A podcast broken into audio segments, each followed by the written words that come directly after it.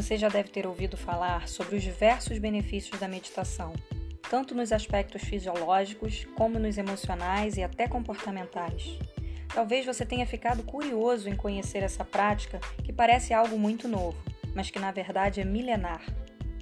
Mas pode ser que você tenha se sentido impedido por alguns obstáculos e preconceitos sobre o método, sobre a meditação e ouvido coisas como: isso é coisa de oriental, não é coisa para cristão, cristão não pode ou não deve meditar. Será que isso é verdade?